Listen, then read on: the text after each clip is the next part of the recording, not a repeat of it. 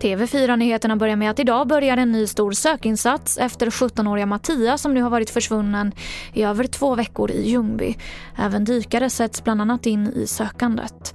Och mer om detta på tv4.se. Det finns ännu inga tecken på att den nya mutationen av coronaviruset har spridit sig till Sverige.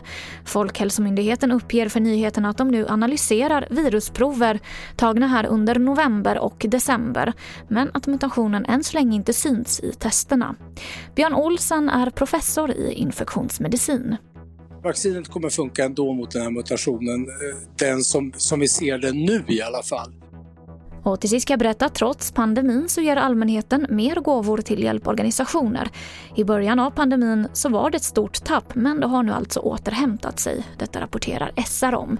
Och fyra av tio hjälporganisationer ökar till och med sina insamlingskassor i år. Men företagen bidrar mindre än tidigare då många drabbas av pandemin. Och det var det senaste från TV4 Nyheterna. Jag heter Emily Olsson.